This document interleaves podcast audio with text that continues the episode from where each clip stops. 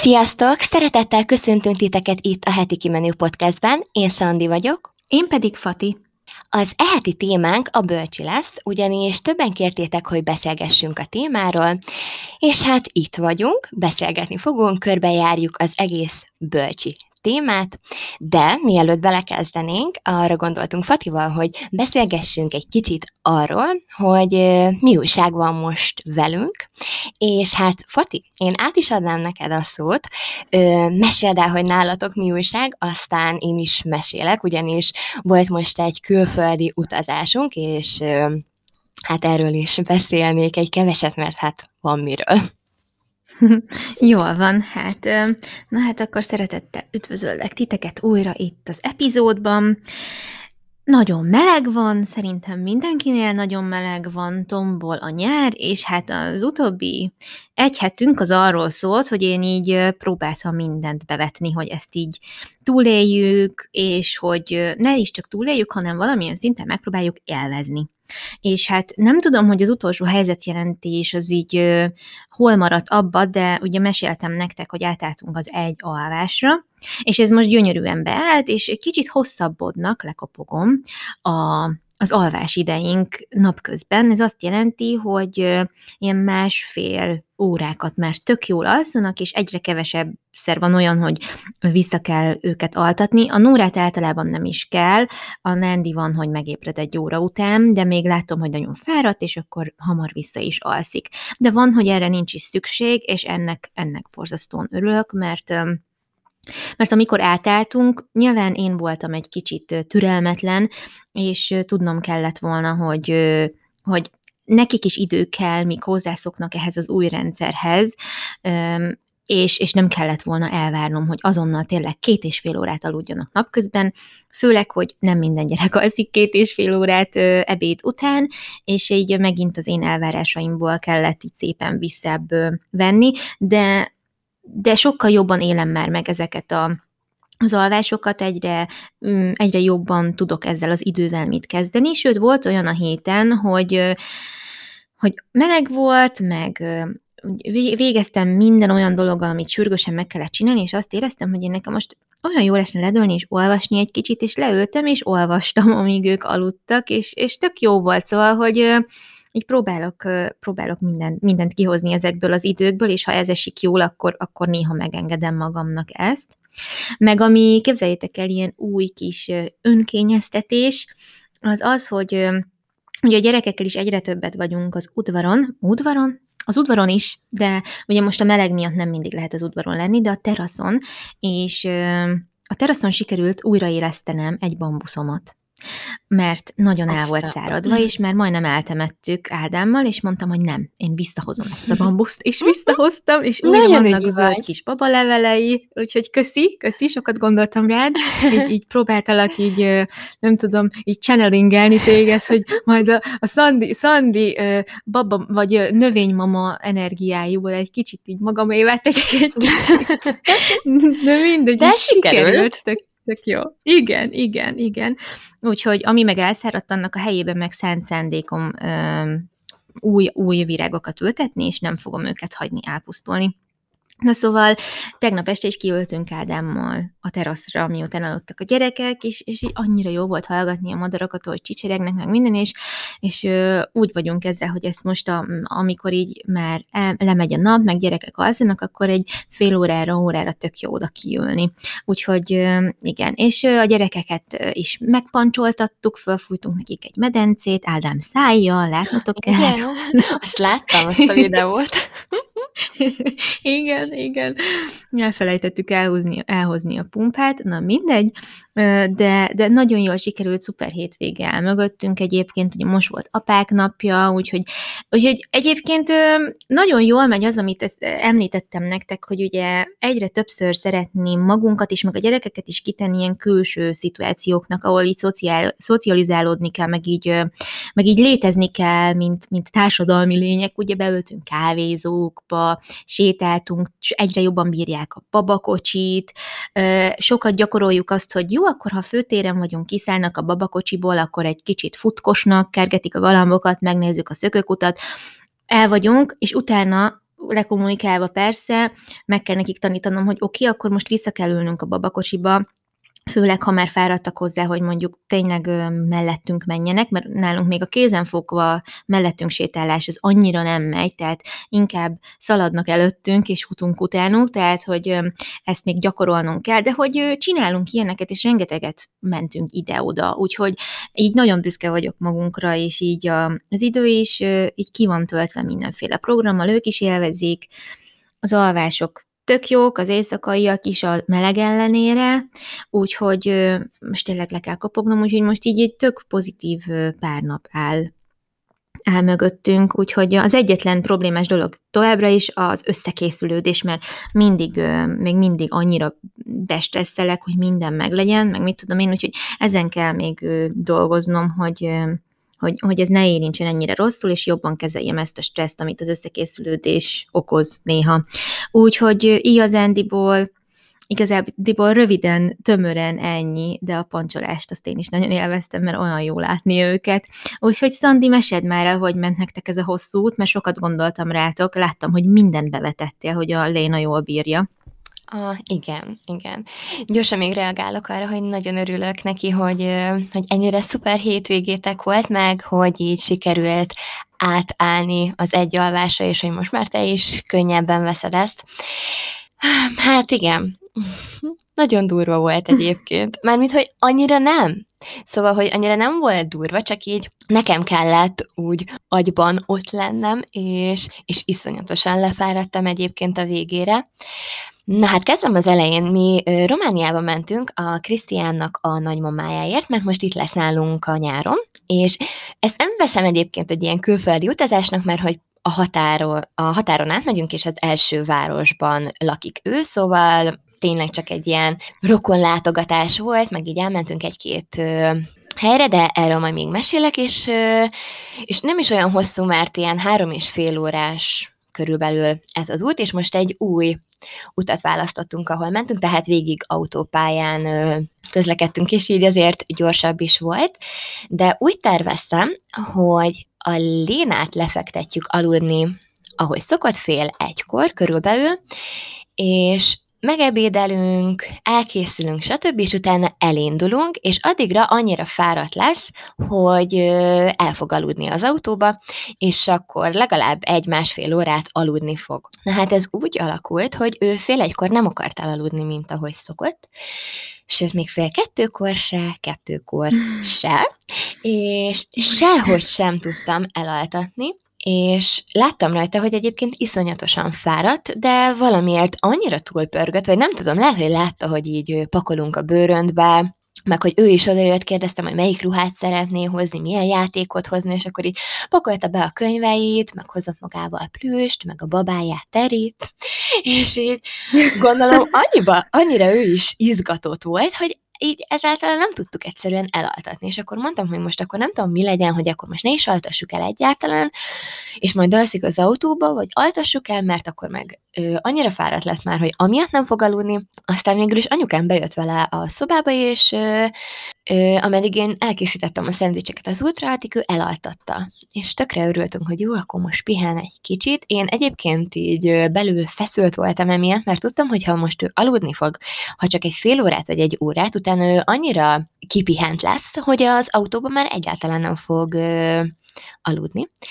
És ez, ez így is lett. Szóval úgy indultunk el, mert most már hónapok óta elől ülök Krisztián mellett, és ő pedig hátul van, nézelődik a könyveivel babrál, szóval így tök jól el szokott lenni.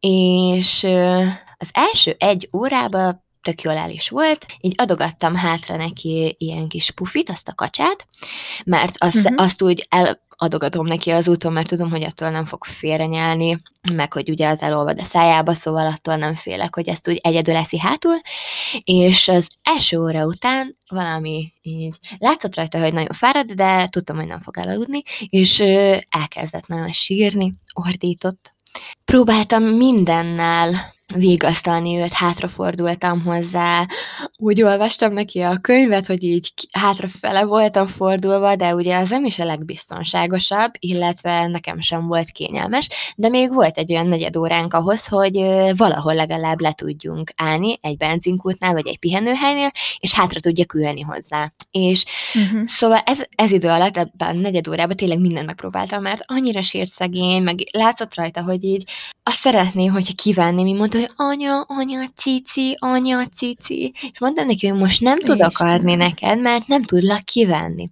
Aztán végre elérkeztünk egy benzinkúthoz, kivettem, Krisztián bement, hozott nekünk kávét, én addig megszoptattam, és akkor természetesen utána már happy volt. És uh-huh. így mondta Krisztián, hát ha most mellé ülök, akkor majd el fog aludni. Na hát nem, nem aludtál. És elindultunk, um, most már persze ugye hátul ültem vele, és babáztunk, könyveket olvastam neki, úgy csináltuk, hogy hátul van a mi székünknek a hátámláján ugye ilyen, amiben bele tudjuk rakni dolgokat, és akkor ott volt négy vagy öt könyv, már nem is tudom, és mindegyiket elővettem, mindegyiket olvasgattam, kinyitogattuk a kis ablakokat, meg terivel is játszottunk, meg kukucskáltunk, meg mindent csináltunk, de egy idő után már semmi nem volt jó neki. Annyira fáradt volt, és annyira nyűgös és álmos, hogy hogy hiába voltam ott vele, hátul, ettől függetlenül is ö, sírt, és csak ki szeretett volna szállni. Úgyhogy az odafele vezető út az nem volt olyan könnyű, mint ahogy azt gondoltam, hogy lesz, és gyorsan elmondanám, hogy mi volt visszafele, aztán még beszélnék egy kicsit arról, hogy milyen volt az ott eltöltött négy nap, Visszafele én mondtam a Krisztiának is, meg a nagymamájának, hogy úgy induljunk el mindenféleképpen, hogy felkelünk, ebédelünk, összepakolunk, és utána induljunk el, mert akkor biztosan aludni fog a Léna. És így is történt, megebédeltünk, lepakoltunk az autóba, és elindultunk. Hát nem kellett szerintem 10 perc se, és már aludt, és hmm. több mint másfél órán keresztül végig aludta az utat, és ennek annyira örültem, hogy ez végre így alakult, mert amikor tudom, hogy így az elején elalszik, és csak egy órát is alszik, utána sokkal jobban el van, mert kipihent. És aludt másfél órát, utána felkelt, megálltunk, szendvicseztünk, és utána újból elindultunk, utána pedig ott volt vele a Dédi, és, és végig könyveket olvasgattak, és egyáltalán egy hangja nem volt. Odafele egyébként elővettem egyszer a telefonomat is, és nézegettük azokat a mondókás, dalos kis meséket, amiket szoktunk, úgyhogy azzal még úgy le tudtam valamennyire foglalni, de az sem érdekelte annyira. Visszafele pedig ö, erre egyáltalán nem volt szükségünk, mert hogy tényleg olyan jó volt az út. Meg egyébként azt vettem észre, hogy nem voltak annyira sokan a határnál se, meg úgy az utakon se, szóval sokkal ö, gyorsabban tudtunk haladni, és hamarabb is hazaértünk, szerintem egy fél órával biztosan. Úgyhogy hát így alakult ez az út, és egyébként ez még nem is egy hosszú út volt. Ja, mm. most akkor kell, hogy Hát három, három és fél. Vagy, aha, három és három fél és fél. volt. Azért az nem aha, aha, aha, nem kevés, de nem is annyira sok szerintem, hogy úgy, mert hát így, hogyha alszik, így tök jól kibírja. Persze, Csak hát azért... Hát az, azért font. Persze, meg az indulásnál akkor ugye nem is aludtál akkor, amikor szokott, nem is aludt annyit, amennyit, amennyit szokott. Jaj, meg hát képzeljétek el, hogy ugye ott egy órával, tehát ott egy óra idő eltolódás van, és Meg. igen, és ehhez annyira nem szokott nyilván hozzá, mert még nem is voltunk ott, meg hát amúgy is ehhez még néha nekünk is így mondom, most akkor otthon ennyi idő van, akkor most itt ennyi, jó, oké, és képzeljétek el, ilyen fél tizenegykor aludtál. Minden nap. És utána én pedig annyira meleg volt, hogy nem tudtam elaludni, úgyhogy nagyon jó volt ez a négy nap, mert családoztunk, voltunk mindenhol, mindenkit meglátogattunk, van Igazából Krisztiánnak az unokatesói a gyerekek, de az egyikük most lesz két éves, a másikuk pedig ő, négy, és velük olyan jól el volt, meg annyira jó volt látni, hogy így a, nem is találkoztak még soha, de hogy annyira jól el voltak egymással, meg látszott, hogy így összhangban vannak, mindenhova mentek, kézen fogva mászkáltak az udvaron, és elolvattam. Hmm. Nagyon ügyesek voltak. Szóval nagyon jó volt, meg mi is voltunk így a főtéren, ott ő is szaladgált, voltunk fagyizni, megnéztünk egy-két híres nevezetességet, így megmutogattuk neki, és annyira jó volt egy olyan helyen járni vele, ahova mi már évek óta visszajárunk, és ahol tiniként is voltunk, és így most átélni úgy, hogy más szülők vagyunk, és ott van velünk a kislányunk, hát ez fantasztikus volt tényleg. Úgyhogy nekünk is egy, egyébként nagyon-nagyon jól telt ez a, ez a négy nap. Kicsit fáradt vagyok, amiatt, hogy nem igazán tudtam éjszaka aludni, de most már, ma már, tud, bármint, hogy most éjszaka már tudtam, úgyhogy most már kezdek egy kicsit magamhoz térni, meg pont azt beszéltük Fatival, hogy mielőtt elkezdtük felvenni az adást, mind a ketten elmentünk kávét főzni, szóval ez egy kicsit ilyen nagyon hétfői reggel, de, de nagyon szuper. Úgyhogy hát ilyesmi volt, így, így, így volt nálunk ez. Na, nagyon jól hangzik. Nagyon jól hangzik. Most én is teljesen reményteli vagyok, mert nálunk meg a zene az az, ami így én... Hát a Nóra már követeli, tehát így már mondtam, hogy ne lepődjön meg senki, hogyha egész úton zenét kell hallgatni, mert konkrétan Nóra azt csinálja, hogyha bejön egy hívásom, és ugye kirakja automatikusan a telefonom a kihangosítóra, és abba marad a zene, hát akkor kész. Tehát akkor, akkor kiakad teljes mértékig. Úgyhogy nagyon-nagyon vicces, de legalább a zene az olyas valami, amit így nagyon szeret, meg én is ebben bízom, hogy majd, ha hát így Olaszország fele, ha megyünk, akkor így a könyvek, meg uh-huh. a mhm. játékoknak, hogy így ennyien leszünk az autóban, talán az így elég inger lesz. Meg, meg amúgy biztos, hogy a, érezte a Léna is, hogy azért izgultok ti is, hogy minden a legnagyobb rendben sikerüljön, hogy ne hagyjatok otthon semmit.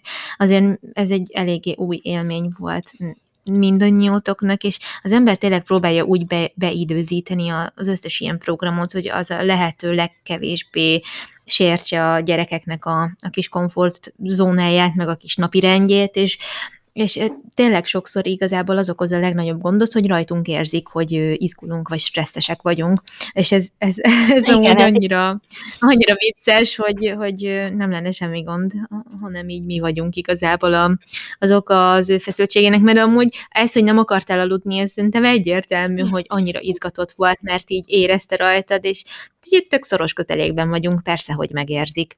Igen, igen, meg ugye hogyha lefekszek vele, hogy elaltassam, és mondjuk ö, mondjuk szoptatással altatom el, ahogy amúgy is szoktam, azért ott nagyon közel van hozzám, és mondjuk én amikor ilyen izgulok, akkor tökre vele, ver a szívem, és, és hát Aha. ezt is érzi természetes. És lehet, hogy így Persze. ez is furcsa volt neki, meg, meg hogy látta rajta, meg érezte, hogy, hogy valami nem okés, és hát úgy nyilván okés volt, csak hogy azért igen, ahogy te is mondtad, izgultam, hogy mindent elrakjunk, hogy minden jól alakuljon, meg volt bennem egy ilyen, tudom azt, hogy ö, ö, Románia és Magyarország között nincs semmi semmi korlát, mert hogy zöld zónások, mert ők ugye zónákat használnak, és tudtam, hogy ő, nem kell oda semmit vinnem, de az utolsó pillanatban nem találtam meg azt a papírt, ami a második oltásomat igazolja. És hát ugye ott van a védettségi igazolványunk, de Románia nem igazán fogadja, fogadja el, mert hogy nem, nem veszi figyelembe, úgymond, és az a legjobb, hogyha van angol nyelvű igazolás a második oltásról, és nem találtam, képzeljétek el. Oh, jaj. Igen, és hát emiatt is feszült voltam, szóval biztos ezt is érezte rajtam, de, de egyébként nem kértek semmit a határnál egyáltalán, úgyhogy nem kellett volna ennyire stresszelnem. Visszafele viszont kértek mindent. Úgyhogy nyilván ez attól is függ, hogy ki az, aki éppen a határnál van. Valószínűleg, mint ahogy minden másnál is. Persze, persze. Pont az egyik ismerősöm még mentek most Olaszországba. Ránk valószínűleg már egy kicsit könnyítettebb szabályozások fognak vonatkozni, mert mi később megyünk, ugye, de mondta, hogy, hogy tök jó volt, mert ráadásul ők szombaton mentek, ami arra fel a legfog, legforgalmasabb időszak, mert általában szombaton van turnusváltás a nyaralóhelyeken, már amelyik ehhez tartja magát, és ennek ellenére mondta, hogy Szlovénia fele mentek, és egyik határátkelőn sem az olasznál, sem a szlovén magyarnál nem volt semmi gond. Szóval, hogy ez tökre megnyugtató volt, és pont arra részre mentek, ahova mi is fogunk menni, úgyhogy, úgyhogy én annyira próbálok pozitívan hozzáállni ez az egészhez, meg így felkészülni lelkiekben, és tartogatom az összes nyugalmamat és türelmemet és kitartásomat, hogy minden rendben legyen, meg, meg úgy megyünk ennek az egésznek neki, ezt eldöntöttem, hogy ez az út, ez igazából bármeddig tarthat, ezt a napot az utazásra szálljuk. Az a végcél, hogy odaérjünk, és odaérjünk úgy, hogy ott még legyen időnk egy kicsit sétálni, mozogni, vacsorázni, és békében megcsinálni az esti rutinjukat. Ez azt jelenti, hogy ha elindulunk mondjuk, nem tudom én, megregeliznek, fél kilenckor szerintem el tudunk indulni, akkor este, mit tudom én, ötig nagyon sok időnk van odaérni, ennyi időt a, a legrosszabb körülmények között sem vehet igénybe, főleg nem vasárnap, mert mi nem is turnosváltáskor megyünk, hanem vasárnapi napon. Úgyhogy, úgyhogy abszolút ezt, erre koncentrálok most, hogy tök jó lesz, és minden rendben lesz, és mindenki meg fog lepődni, hogy ez milyen jól bírták az utat. Úgyhogy... Ja, hát kívánom, hogy így legyen. És, és tényleg te se próbálj meg rá stresszelni, vagy hát legalább annyira Igyekszem. nem, mint én. Meg amúgy tök jó, hogy ott lesznek a nagyik, mert így legalább tudnak rájuk figyelni, mindig lesz valaki, aki, aki szórakoztassa őket. Meg amit ne felejtsetek el, az a nasi.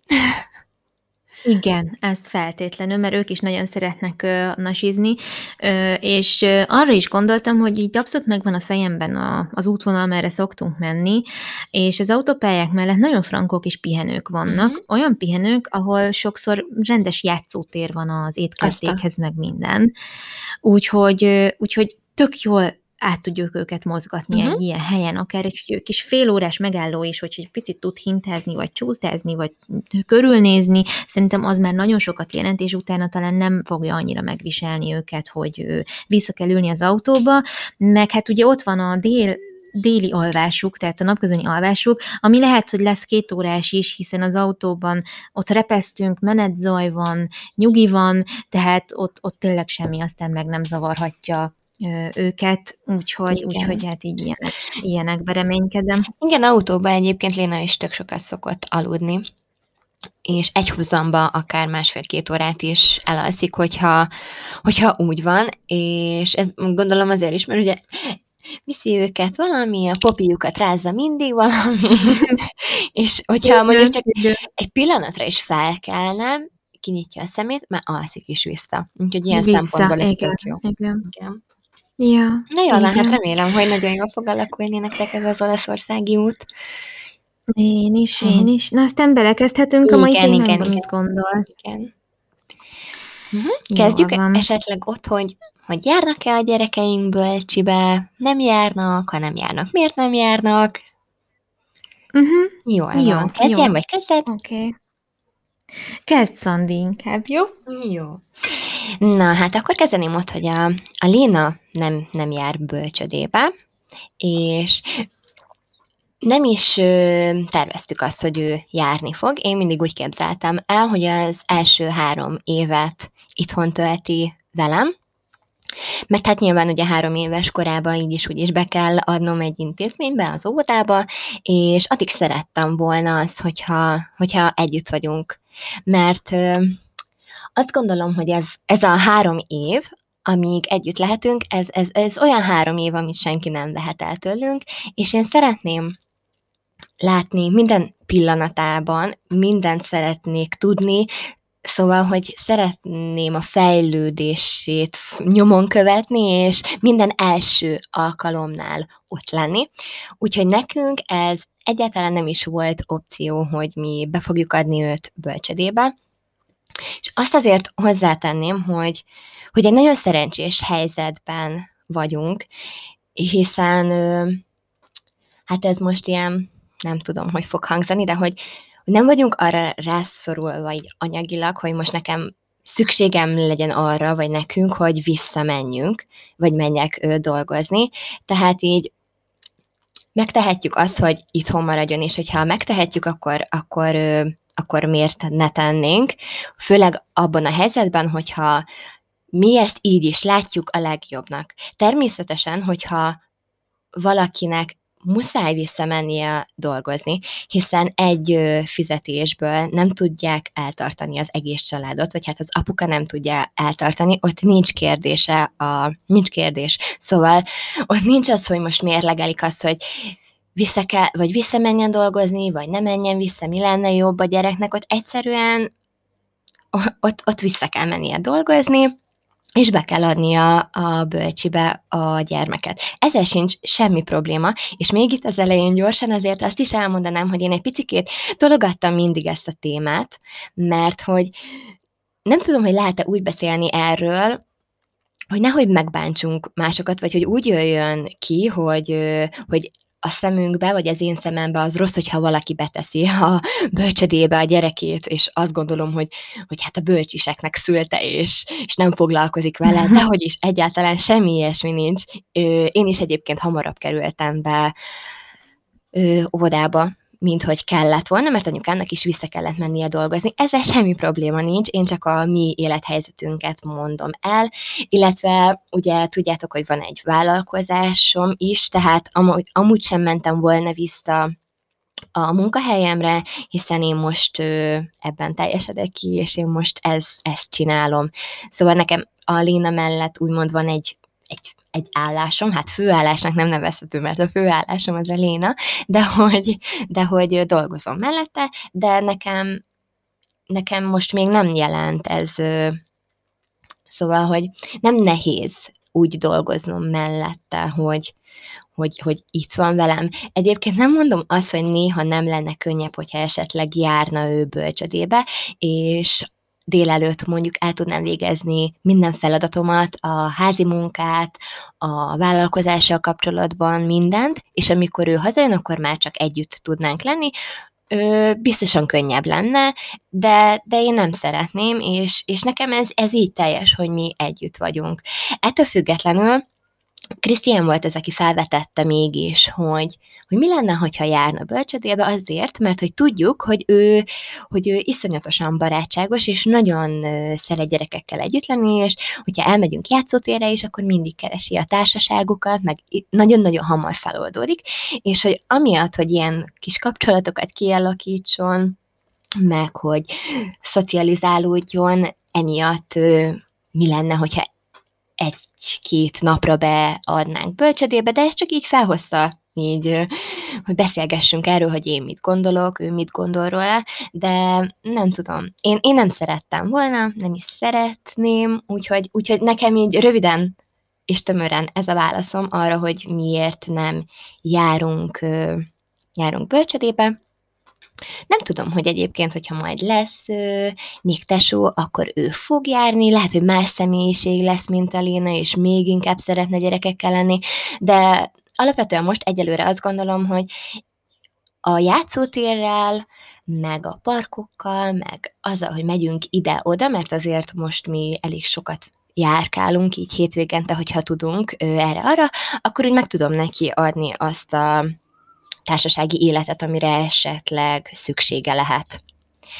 Szóval én így uh-huh. egyelőre e, e, ennyit mondanák, mondanék így az elején a bölcsis témáról. Nálatok ez, ez, uh-huh. ez hogy van most? Mm, igen, nagyon hasonlóan gondolkodunk ebben is, és most lehet, hogy így sokan felsóhajtanak, hogy hát nem mondod, hogy ebben is egyetértetek, de igen, igen, egyetértünk ebben is, mert, mert én is, amikor mindig is úgy gondoltam a, a, a kis gyermekes évekre, hogy, hogy én szeretnék velük lenni, hogy én szeretnék velük lenni. Nyilván nem terveztem, hogy ketten lesznek, de a két baba ellenére sem döntöttem úgy, hogy szeretném őket betenni, vagy hát berakni bölcsibe. Nagyon jól mondta Szandi, hogy nincsen azzal az égvilágon semmi gond, hogyha valaki úgy dönt, hogy hogy, hogy, hogy bete, berakja a gyerkőcöt bölcsibe, vagy hogy járjon a gyerkőc bölcsibe, mert hát szerintem a legtöbb esetben ez egy olyan dolog, amire szükség van ami tényleg a munka miatt, hogy az anyuka vissza tudjon állni a, a, a pénzkereseti kerékvágásba, ez egy, ez egy szükséges dolog. Mi sem vagyunk, hála a jó Istennek rászorulva, hogy, hogy nekem bárhova el kelljen mennem dolgozni már a meglévő vállalkozásunk mellett, vagy hogy oda teljes emberként vissza kelljen állnom. Így is azért én így munkálkodom, nem olyan gőzerőkkel, úgy is látjátok, hogy már nagyon régóta nem tudtam videózni például, szóval, hogy nem olyan gőzerőkkel, de azért nem engedtem el a kezét a kis a kis csatornámnak, amit felépítettem, meg közben a receptes videókat is csináljuk, stb. stb. És egyébként nagyon sokszor érzem azt én is, hogy, hogy kár, néha nehéz az, hogy nincsen egy, egy, egy, egy fix szabadidőm igazából, tehát egy, egy né, néhány óra, egy egybefüggő néhány óra, amit, amit koncentráltan a munkámnak tudok dedikálni, hiszen jó, most nem vagyunk egy házban, mert most megint Ikerváron vagyunk, és átjöttem az irodába, de hogy ilyenkor érzem azt, hogy tényleg rá tudok angolódni a munkáimra. Amikor így ő, külön vagyok tőlük, hiszen hogyha ott vannak velem, hallom a hangjukat, hallom, hogy most jó, most összevesztek, most az egyik megharapta a másikat, jó, most nevettek valamin, valamin vajon mind nevettek, tehát hogy így nagyon nehéz, nagyon nehéz bármi másra koncentrálni. Nem megoldhatatlan, de ugye én egy ilyen áthidaló megoldást választottam, hogy fogadtam fizetett segítséget, hiszen a nagymamáikra nem tudok 24 órában számítani, nem is az a dolguk igazából, mert mind a kettejüknek megvan a saját élete, mind a kettejük ott segít, ahol tud, de hát azért az ő idejük sem korlátlan, és az ő magánéletüket is tiszteletben kell valamennyire tartanom, és mivel megtehetem, hogy legyen fizetett segítségem, így senki nincsen túlterhelve, és én is velük tudok lenni, és az időmnek a nagy részét így is velük tudom tölteni, ahogy eredetileg terveztem, meg ahogy eredetileg terveztük. Öm, nem tudom, hogy ezt már említettem-e itt ebben a podcastben, de lehet, hogy már mondtam, hogy egyébként az Ádám édesanyja ő gondozónő volt nagyon-nagyon sokáig bölcsödében. És én tőle rengeteg fantasztikus történetet hallottam gyerekekről, meg így a, a, a gondozónőségről, meg, meg nem tudom, ugye ő egy régebbi időben dolgozott gyerekekkel, mert aztán ő azt hiszem valami vezető pozícióban lett helyettes, meg nem tudom, tehát ő már irodában volt az utolsó években, de hogy rengeteget volt gyerekekkel, és ami amit így mindig mond, és ami nagyon megütötte a fülemet, és ami miatt mégiscsak úgy érzem mindig, mikor elbizonytalanodom, hogy jó döntést hoztam, hogy mondja, hogy a, sokszor jöttek hozzá a szülők, anyukák, hogy a gyerek csinál valamit otthon, és kér valamit otthon, hogy valamit énekeljenek neki, vagy mondókázzanak, vagy valamit, de ugye a szülő ezeket nem ismeri, amiket a bölcsödében tudnak, vagy tanulnak, vagy amiket a bölcsödében játszanak velük a gondozónők. És, és, és gyakorlatilag így tök rossz, hogy, hogy úgy kell a szülőknek megmutatni, hogy a gyerek mit gondol, vagy hogy a gyerek mire vágyik. Mert hogy, mert hogy a szülő magától nem tudja, és hogy, és hogy sokszor ez annyira ö, rosszul veszi ki magát, hogy, nem tudom, vagy hogy a, a bölcsődei csoportba csinál valamit, ahogy te is mondod, először a gyerek, vagy valamit ott csinál, de otthon nem, és tök nagy feszültségek vannak ebből, hogy, hogy teljesen másképpen viselkedik mondjuk otthon, valamit nem csinál, valamit megtagad, valamit nem, ne, valahogyan nem úgy viselkedik, ahogy az együttműködő, miközben a bölcsődei csoportban meg teljesen az ellenkezője történik, és egy kis angyal és tök nagy feszültségek vannak ebből, vagy lehetnek ebből, és akkor ugye sokszor meg lehet vizsgálni, hogy, hogy, hogy vajon miért.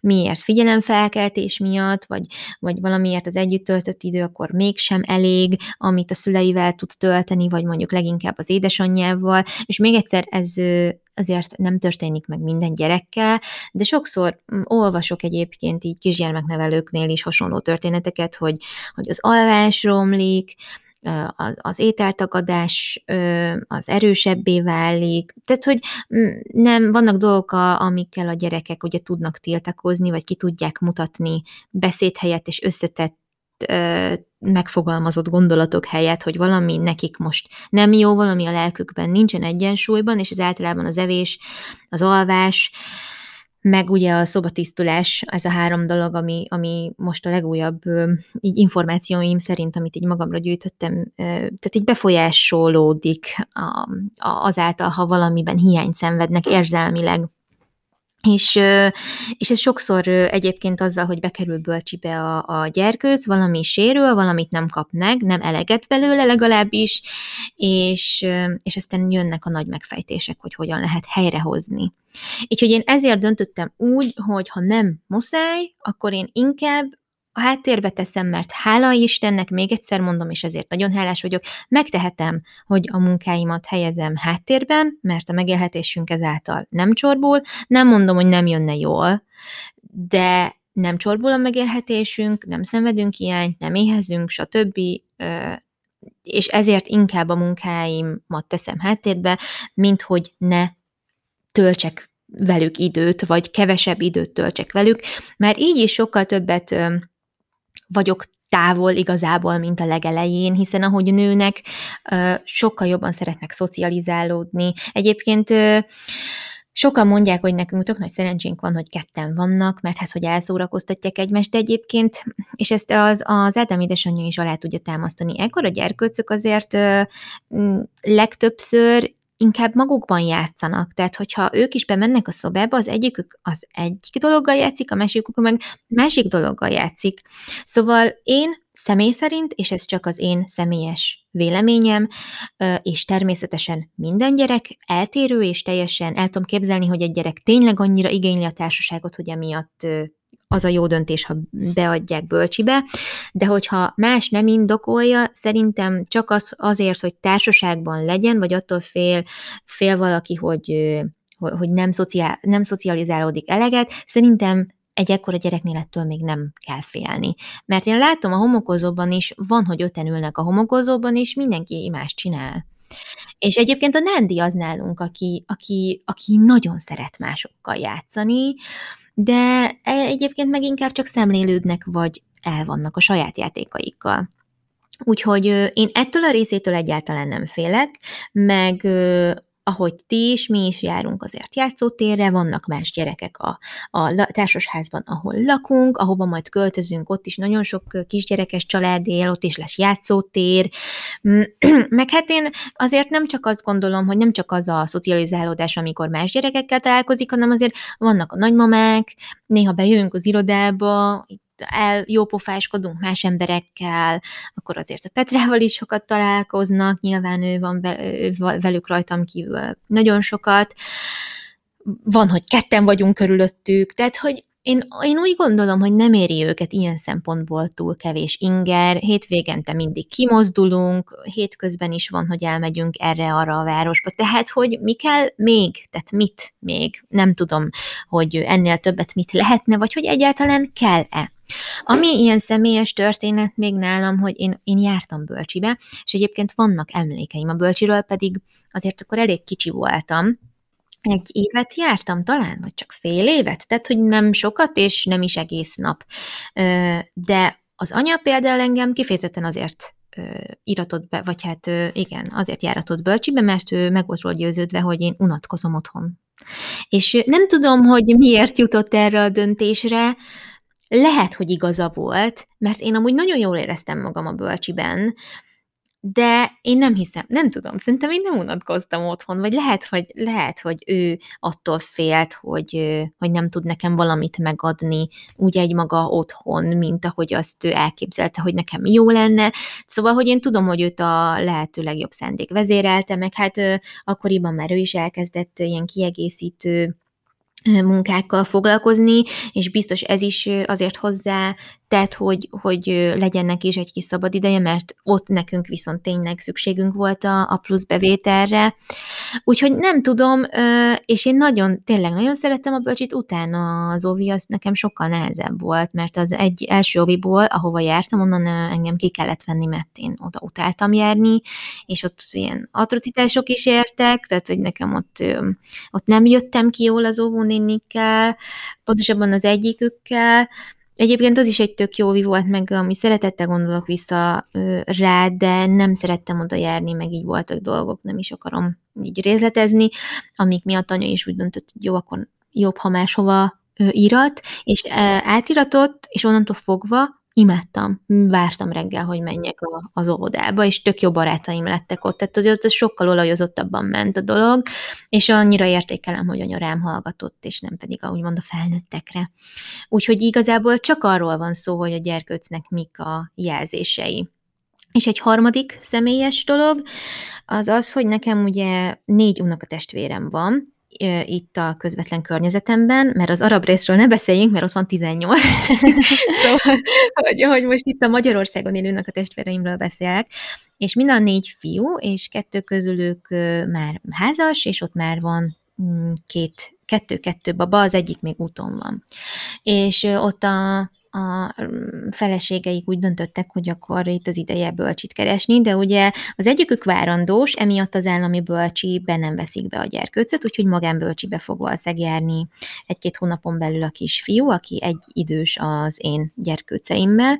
A másik, mm, a másik lány pedig hát most született egy pár hónapos a, a második kisbaba, és az idősebbiket, aki pedig hát két és fél éves, már szeretné, vagy hát már be is adta a magánbölcsibe egy pár órára délelőtt, hogy egy kicsit, egy, egy kicsit könnyítsen magán, mert onnantól fogva, hogy megjelent a második baba, mind a, mind a kettejük látja, hogy ez, ezt egyedül valószínűleg nagyon nehezen fogják bírni, de ugye mivel nem dolgozni mennek vissza, ezért az állami bölcsi az nem uh-huh. indokolt a, az állam szerint, amit egyébként nem tartok teljesen fernek, mert azért ellátni egy újszülöttet, meg egy izgő, mozgó két-három évessel így így lenni egész nap, meg vidd térre, meg, meg gondoskodja két teljesen eltérő korú gyerekről, az meg azért nehéz. Tehát a két egyforma korú is nehéz, de a két eltérő korú is, is elég nehéz, főleg, hogyha abban az első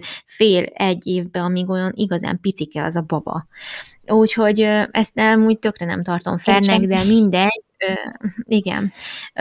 mert miért feltételezzük, hogy emiatt egy anya nem szorulhat segítségre? Igen, igen, ugye? igen. Tehát, hogy Meg szerintem ez annyira szörnyű. Anyák, mi tudjuk, hogy sokkal nehezebb és fárasztóbb, kimerítőbb egy olyan nap, amikor egész nap a gyerekeiddel, vagy főleg, hogyha többen vannak, mint hogyha elmennél dolgozni. És a, ez is, amikor igen. így mondják azt, hogy hogy az a dolgozó anya, aki dolgozik is, mármint hogy fizikailag munkát is végez, hát szerintem ez egyáltalán nem így van, mindannyian dolgozó anyák vagyunk, akkor is, hogyha nem dolgozunk mellette semmit, mert hát ez egy, ez egy főállás. Abszolút, abszolút. Én nem értem, hogy az állam ezt, ezt miért gondolja így, és miért hiszi azt, hogy ez jó. Igen. Igen, igen. Úgyhogy én ezt nem tudtam, megmondom őszintén, amikor beszélgettem a, a hát nem akarom említeni a nevüket nyilván, de hogy amikor beszélgettem a lányokkal, akkor megdöbbenve olvastam, hogy mennyire horrorisztikus mm. összegekért fogják járatni a gyerekeket magánbölcsibe. Egyébként ők Budapest mellett laknak agglommer, agglommer, agglomerációban, és hát nyilván ott még inkább költséges ez a dolog, de hála az Istennek nagyon jó mm, állásuk van a fiúknak, szóval, hogy meg tudják ezt tenni, de bakker, aki nem tudja megtenni, és mondjuk nincs ott a nagymama, mert ott nagymamák mind a kettő messze lakik, Hát igen, igen. Meg hát, hát, hogy vegyük azt, hogy mondjuk bevennék a gyerekeket az államiba, de, de nagyon-nagyon sokan vannak, és nincs hely, és azok a családok uh-huh. is rászorulnak arra, vagy hát nincs más lehetőségük, és be kell adni, hogyha vissza kell menniük dolgozni egy magánbölcsödébe, és mi van akkor, hogyha ők nem tehetik meg anyagilag ezt, és az államiba pedig nem tudják beadni, mert nincs hely.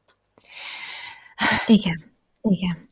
Nagyon nehéz nagyon, ez. Nagyon-nagyon nehéz. Nagyon, hát Úgyhogy ö, nekem is az egyik barátnőm beadta bölcsibe a kislányát, és mondta, hogy nagyon nehéz volt keresni, mert ott, ahol ők élnek, ö, tele volt az állami bölcsi, és kénytelenek voltak magánbölcsibe beadni, ami igen borsos áron van. De, uh-huh. de cserébe imád oda járni a kislány, angolul is már most beszélnek hozzájuk, aztán, meg mondta, hogy nagyon odafigyelnek arra, hogy milyen ételeket kapnak, szóval iszonyatosan változatos menük vannak folyamatosan.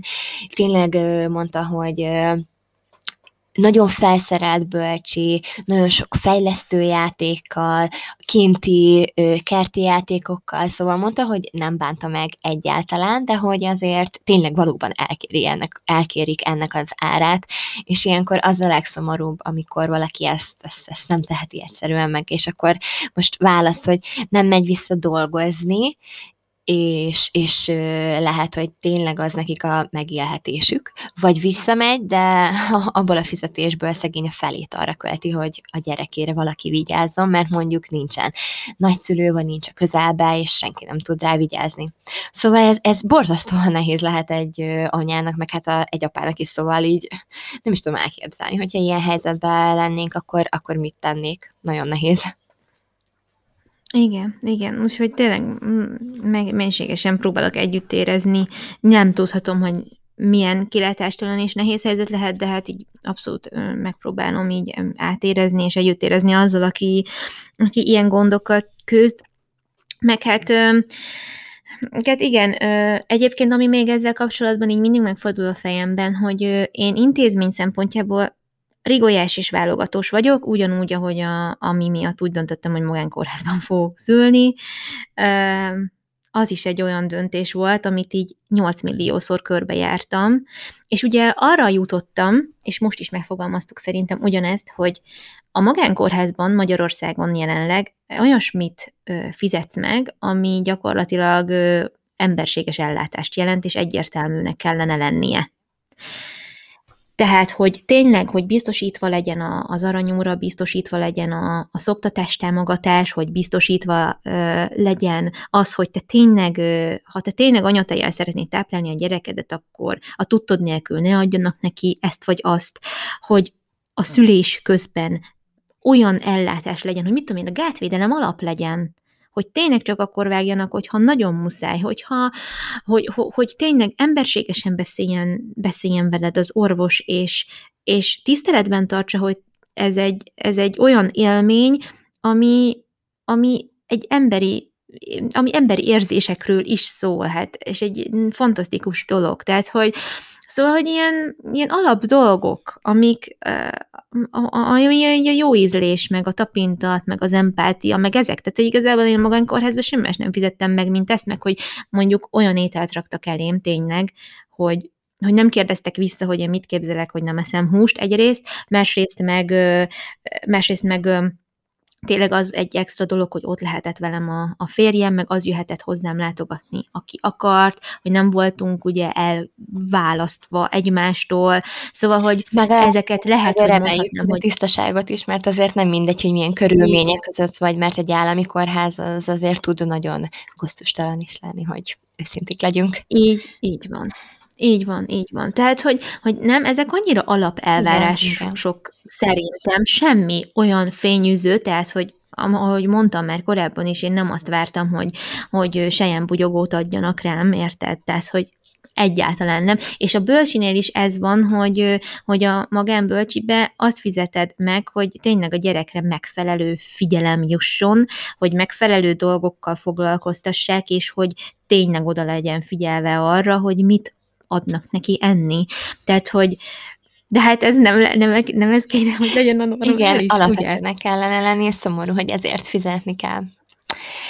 Igen, bocsánat, gyorsan még eszembe jutott, hogy, hogy szintén egy kis gyermeknevelő emberke, akit követek Instagramon, fakadt ki egyszer, hogy, hogy több családban, akikkel együtt dolgozik, um, hát hogy segít a családoknak mindenféle probléma megoldásában, hogy így előjött problémaként, hogy a bölcsödében képernyőztetik a gyerekeket. Aztán.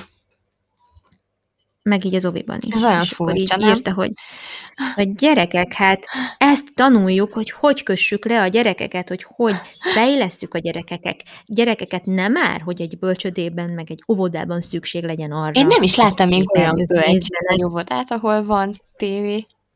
Nekem ez tök új. Ne, állítólag, állítólag iPad volt. Aha. Most ezt így, én ezt így megláttam, mondom, ez komoly? Aztán. És akkor így, akkor is így elhűltem, meg így mondom, jó, hát akkor örülök, hogy, hogy nem adtam be őket, mert hát én ezekre a dolgokra nagyon odafigyelek, és hát az Ovinál is most így előre vetítem meg, így akkor nektek elmondom, hogy mi Ádámmal úgy döntöttünk, hogy Waldorf óviba fognak járni a gyerekek, és mert most azon vagyunk, hogy, hogy tényleg sikerüljön őket oda beíratni, meg már elkezdtem kutakodni, hogy hogy ez hogy működik, meg ott mik a fel, feltételek, és például nekem nagyon szimpatikus, hogy két éves kortól van ilyen babamama foglalkozás hetente egyszer, és oda lehet menni a gyerekekkel, hogy már szokják a közösséget valamilyen szinten, és legyen egyfajta kiszámíthatóság abban, hogy ők, ők hát így mivel fognak majd a későbbiekben találkozni.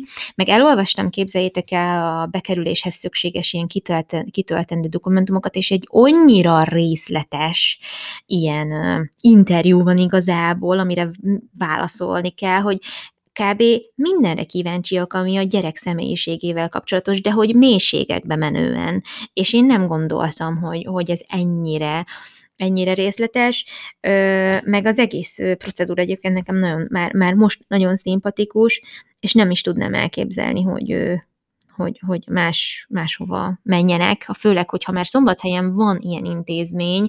Tudom, hogy erről nagyon eltérő vélemények vannak, meg nem tudom, de én egyre inkább Ádámmal együtt a felre hajlunk, hogy, hogy ez lesz számunkra, meg számunkra így az ideális. Hát aztán majd meglátjuk természetesen, nem tudom, hogy tényleg sikerül-e bekerülnünk, vagy nem, vagy mi lesz, de, de, de pont ezen gondolkodom, hogy én, én is amennyire ilyen mindenféle elvárásaim vannak, hogy hogy mi legyen egy ilyen intézményben a gyerekeknek, meg hogy hogy bánjanak velük. Úgyhogy, ja, nem tudom, Szandi. Én még egy dolgot erre? tennék hozzá gyorsan ahhoz, hogy miért döntöttem amellett, hogy döntöttünk, amellett, hogy nem fog járni a Léna bölcsibe, hogy azt gondolom, legalábbis most így még, hogy az első évek azok, amik szerintem a legmeghatározóbbak, és amikor, amikor bevezettek bizonyos szabályokat, amit nem lehet ö, csinálni, vagy, vagy így próbáljátok úgy nevelni a gyerekeiteket, ahogyan azt ti szeretnétek, és természetesen én nem mondom azt, hogy ezek a szakemberek, akik ott vannak, nem tudnak ugyanezt megadni a lányomnak, hiszen ők ezt tanulták, és tudják azt, hogy mi a legjobb egy gyereknek, főleg, hogyha egy olyan intézményt választunk, mert ez nagyon fontos, ahol tényleg valóban odafigyelnek mindenre. De én mégis azt gondolom, hogy én, mint az anyukája, tudom a legjobban azt, hogy ő mire vágyik, hogy, hogy ő neki milyen a személyisége, és én tudom neki megadni ezeket. Szóval, hogy E, ezt nem úgy értsétek, hogy én most azt mondom, hogy a bölcsi nem jó, és ott nem adnak meg olyan dolgokat a gyerekeknek, amikre szükségük van, vagy nem úgy fejlesztik őket, de hogy, de hogy én mégis azt érzem, hogy, hogy ő hozzám tartozik, és még nagyon picike ahhoz, hogy, hogy másokkal legyen egy egész nap, és, és emiatt is döntöttünk úgy, hogy, hogy itt, itthon marad velünk. Nem tudom, Fati, te erről mit gondolsz, mert hogy annyira sokszor így mondanám azt, hogy, hogy tényleg ne vegyétek magatokra, mert ne vegyétek magatokra, mert tudom, hogy nincsen olyan, mindenki más élethelyzetben van, és valakinek tényleg muszáj beadni a gyerekét, de olyan is van, akinek nem muszáj, mert nem kell visszamennie dolgozni, és megtehetik azt, hogy esetleg otthon maradjon a gyerek, de a gyereknek mégis az a legjobb, hogyha bölcsibe van, mert olyan személyiség, és az anyuka is nagyon boldogan beadja, és a gyerek is nagyon boldogan jár oda, és szeret ott lenni, és mondja, hogy menjenek. Szóval ilyen is van. Egyszerűen én ilyen személyiség vagyok, aki szereti maga mellett tudni a kis babáját, és, és így én már előre retegek attól, hogy amikor óvodába be kell őt adnom, mert hát ez kötelező, hogy akkor, akkor mi lesz, és hogy én azt hogy fogom megélni. Illetve még nekem negatív tapasztalatom is van a bölcsivel kapcsolatban, mert hogy ugye mondtam, hogy ö, anyukám visszament ö, dolgozni, és ö, nem voltam még két és fél éves, és akkor beadott már engem, és én nem szerettem oda járni, és én emlékszem arra, hogy majdnem minden reggel sírtam, de szegény kénytelen volt ott hagyni engem, mert ö, muszáj volt elmennie dolgozni.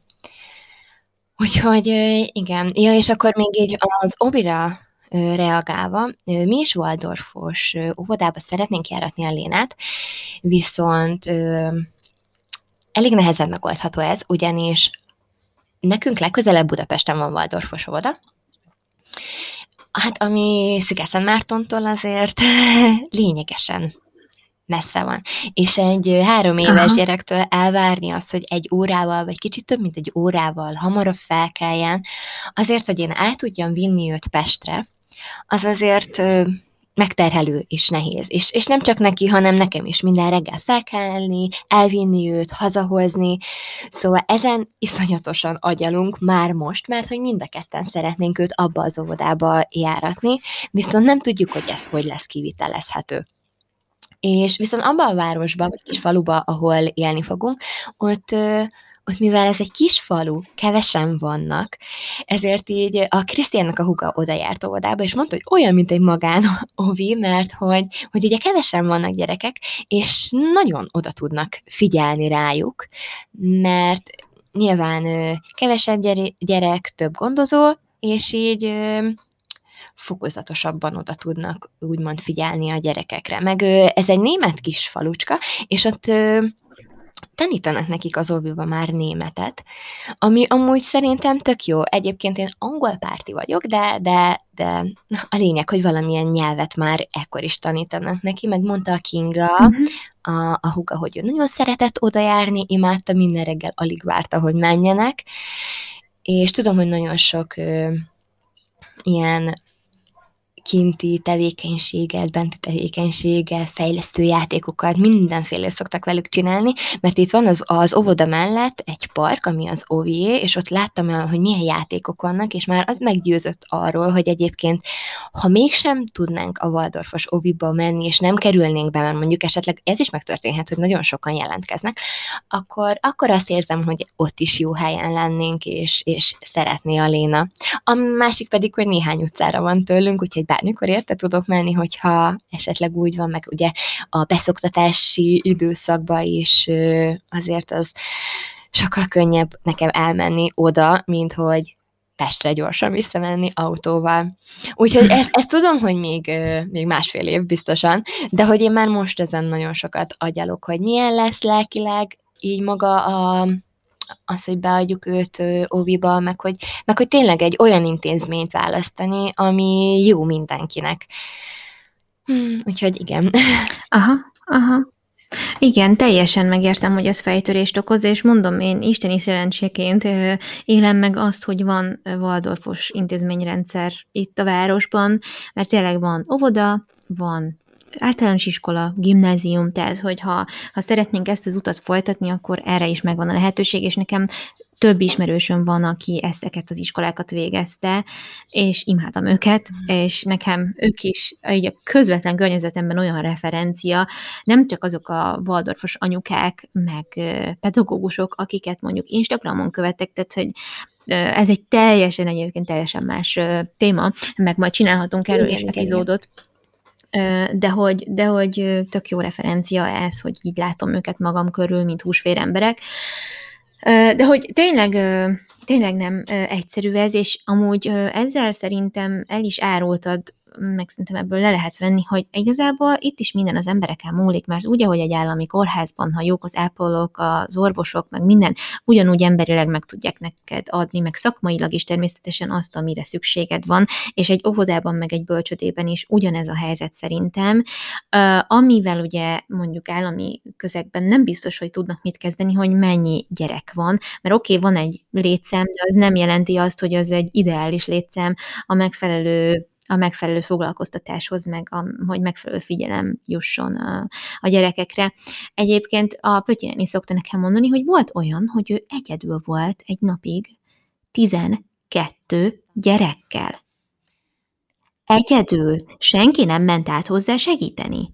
Ez amikor 80-as évek környékén lehetett, és azt mondja, most így visszagondolom, nem tudja, hogy ezt ő hogy csinálta végig. Most gondoljatok bele bölcsibe, ugye tisztába kell őket tenni, az etetést egyedül lezavarni, jó, a legtöbb gyerek már tudott önálló de és ez nagyon durva, vagy hát nem tudom, hogy durva-e, kedves hallgatók, lehet, hogy nektek nem, de mondta, hogy a legkisebb gyerek, akire vigyázott, 7 hónapos volt. 7 egy hét, nekem egy hét hónapos gyerek az annyira pici, hogy én nem tudom elképzelni, és most tényleg no offense, meg senki, nem akarok itt izé, de én a saját életemben nem tudom elképzelni, hogy, hogy én a hét hónapos, ne én vigyázzak a hét hónapos gyerekemre, mert szerintem akkor ők még annyira picik, vagy hát nem tudom. Igen. Aztán lehet, hogy ez csak én, a, lehet, hogy csak mi vagyunk ilyen, ilyen Földhöz kis ragadtak.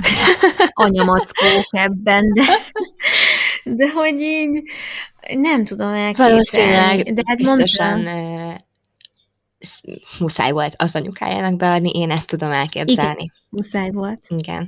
Igen, muszáj volt úgy, ahogy a Pötyinének is egyébként vissza kellett menni, nem tudom hány hónapos lehetett a Gábor, az Ádámnak a, a bátyja, amikor ő, ő nagyon fiatal volt Pötyinéni, mikor ő, őt szülte, de hogy nyolc hónapos volt szerintem a Gábor, amikor neki már vissza kellett Mhm. mennie dolgozni. Nyolc hónapos, és és hát így nem, abba a bölcsibe járt a másik csoportba, tehát hogy tök rossz volt, hogy ott volt igazából mellette, de mégsem mehetett be hozzá, és mondta, hogy sokszor meghallotta, hogy sír, és hát És rohant szívem volna, összetörik, gondolom. hogy ebbe belegondolok. És rohant volna, de neki ott volt a másik, nem tudom hány tíz gyerek, akire vigyázni kellett, és így ez szörnyű érzés lehetett neki.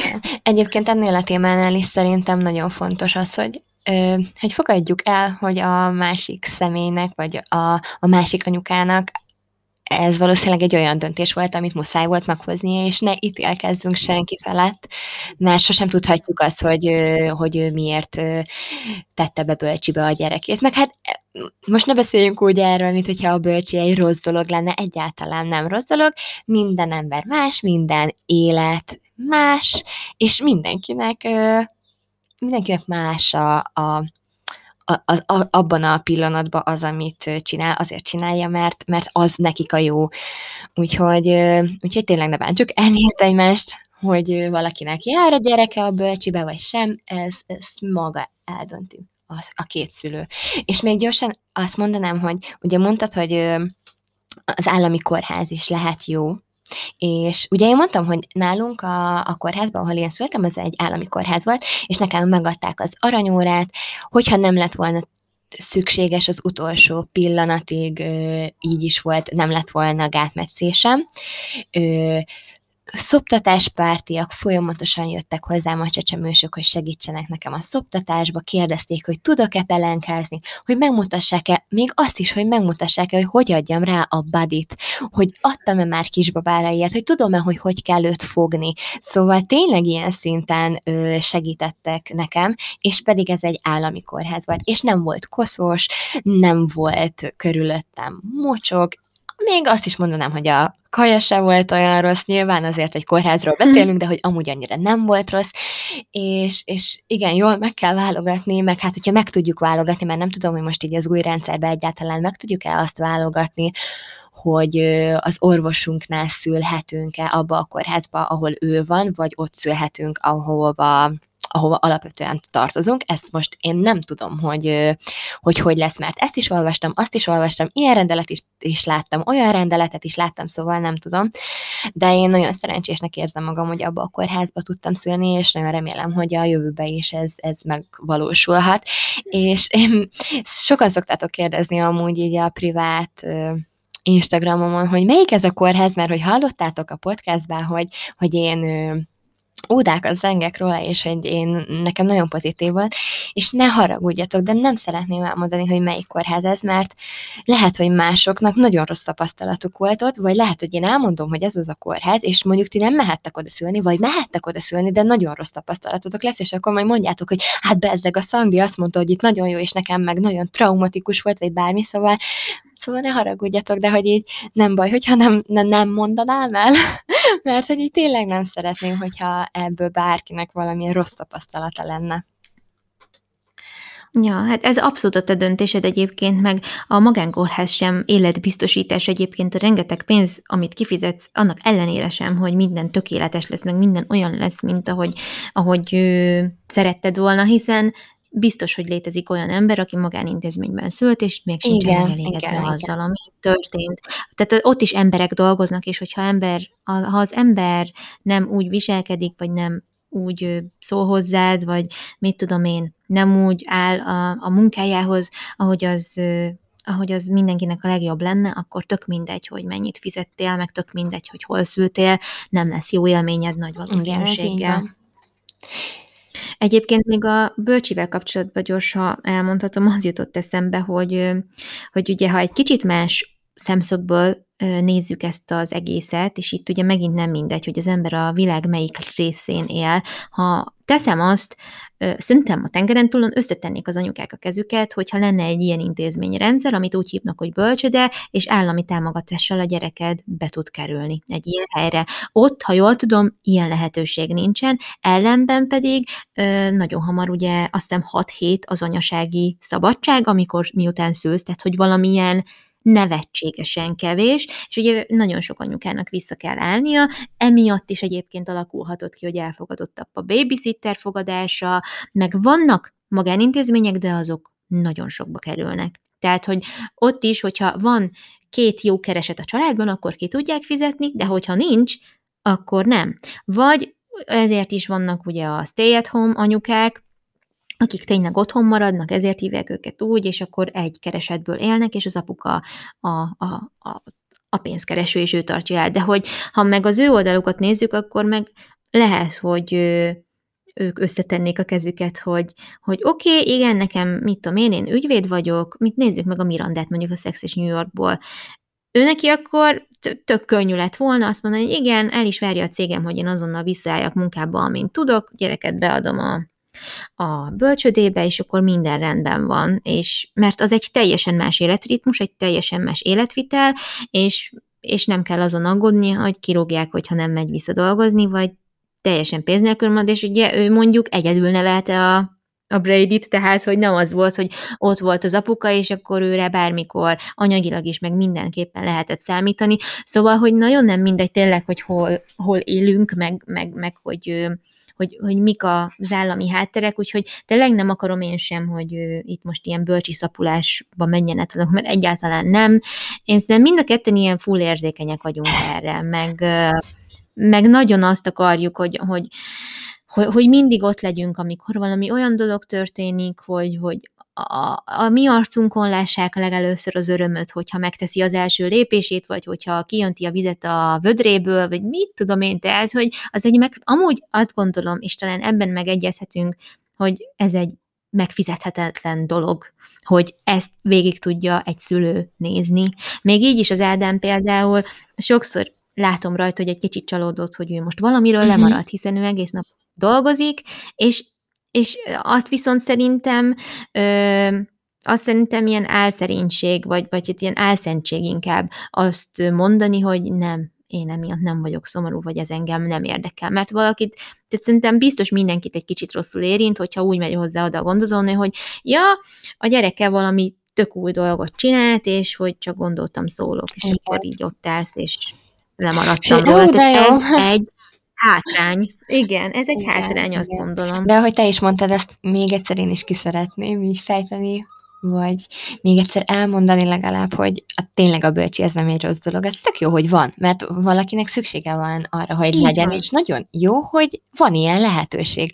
Mert ahogy te is mondtad, nekem van egy barátnőm, aki Svájcban él, és szeretnének majd bobát, viszont Viszont nagyon meg kell gondolniuk azt, hogy mikor szeretnék, és illetve ők már nagyon szeretnék, csak hogy nem tehetik meg, mert hogy ott, Svájcban három hónap múlva, vagy három hónap után az anyukának vissza kell mennie dolgozni, ha nem megy vissza, mert megteheti ezt is, akkor, akkor nincsen, nem, nem fizetnek neki. Tehát ott nincs olyan, hogy mondjuk másfél évig ennyit kapsz, és utána az elkövetkezendő még másfél évben, három éves koráig ennyit, hanem ott három hónapos korig kapnak, és utána nem kapnak semmit. És hogyha apuka nem tudja fenntartani a családot, akkor igenis, vissza kell menni. És ő nem szeretné babysitterre bízni a gyerekét, és emiatt nem tudják, hogy mikor legyen baba, hogy legyen, és ez egy nagy fejtörést okoz nekik, úgyhogy tökre megértem, minden helyzetet megértek, mert mert minden élethelyzet más, ahogy mondtad. És, és tök nehéz lehet, biztosan. Jaj, meg még, ahogy, ahogy mondtad is, nálunk, amikor elkezdődött így a koronavírus, és az volt, hogy nagyon sokan home office-ba dolgoztak. Krisztián egyébként iszonyatosan boldog volt, hogy ott volt velünk, mert a, nagyon sok elsőnél ott volt ugye akkor a Léna még nagyon picike volt, és akkor ott volt, amikor egyik oldalról a másikra átfordult, amikor elkezdett kúszni, amikor felült, Mhm. amikor mászott, és ő, ő nagyon hálás és boldog azért, hogy abban az időszakban nyilván ez egy nem jó időszak volt, de ilyen szempontból, hogy ott lehetett az elsőknél, hát ezért nagyon boldog. Nem is tudom, hogy így te szerettél volna még esetleg valamit így a bölcsi témáról mondani? Nem, igazából nekem ezek, ezek azok a dolgok, amik így, amik így eszembe jutottak, úgyhogy hát nem tudom, Szandi, neked még bármi gondolat? Hmm, szerintem én is elmondtam mindent, amit szerettem volna, és hát szokásunkhoz híven majd Instagramon a kérdésmatricában folytatjuk, mert kíváncsiak vagyunk arra, hogy nektek járnak a gyerekeitek bölcsibe, vagy nem, és hogyha nem, akkor miért döntöttetek így, mert amúgy engem tényleg nagyon-nagyon érdekel, hogy hogyha valaki úgy dönt, hogy nem jár bölcsőbe a gyereke, akkor, akkor miért nem? Igen, igen. Úgyhogy ezt majd mindenképpen megcsináljuk, és én is nagyon kíváncsi vagyok, meg bármiféle bölcsivel kapcsolatos negatív vagy pozitív élményt osszunk meg egymással, hiszen lehet, hogy valaki mondjuk próbál dönteni, döntést hozni, nem létszükséglet, de valamiért elbizonytalanodott, hogy kellene, vagy nem, tehát lehet, hogy ezzel tudunk egy kicsit egymásnak segíteni, úgyhogy természetesen tisztelettudóan, meg szeretetteljesen, ahogy egyébként mindig szoktátok, meg szoktuk, vagy hát próbál, próbáljuk, úgyhogy hát szerintem akkor le is zárhatjuk ezt az epizódot, és hát reméljük, hogy tényleg senkinek az érzéseit nem sikerült így megsértenünk, mert ö, egyáltalán nem ez volt a célunk, és biztosak vagyunk benne úgy, ahogy minden más anyasággal kapcsolatos témában, és tehát biztosak vagyunk benne, hogy a legjobbat szeretné mindenki a saját gyerkőcének, és nem szabad most sem elfe- elfelednünk, hogy sokfélék vagyunk, a gyerkőcök még sokfélébbek, úgyhogy az a lényeg, hogy mi ismerjük őket, és mi próbáljunk a leginkább az ő igényeihez igazodni, még akkor is, hogyha sokszor ez esetleg a mi jelen, kevesebb jelenlétünkkel jár, és azzal, hogy a megfelelő intézményt megtaláljuk nekik. Úgyhogy hát köszönjük szépen még egyszer, hogy meghallgattatok minket, és akkor Instagramon újra találkozunk. Addig is vigyázzatok magatokra, legyen nagyon szép napotok. Sziasztok! Sziasztok!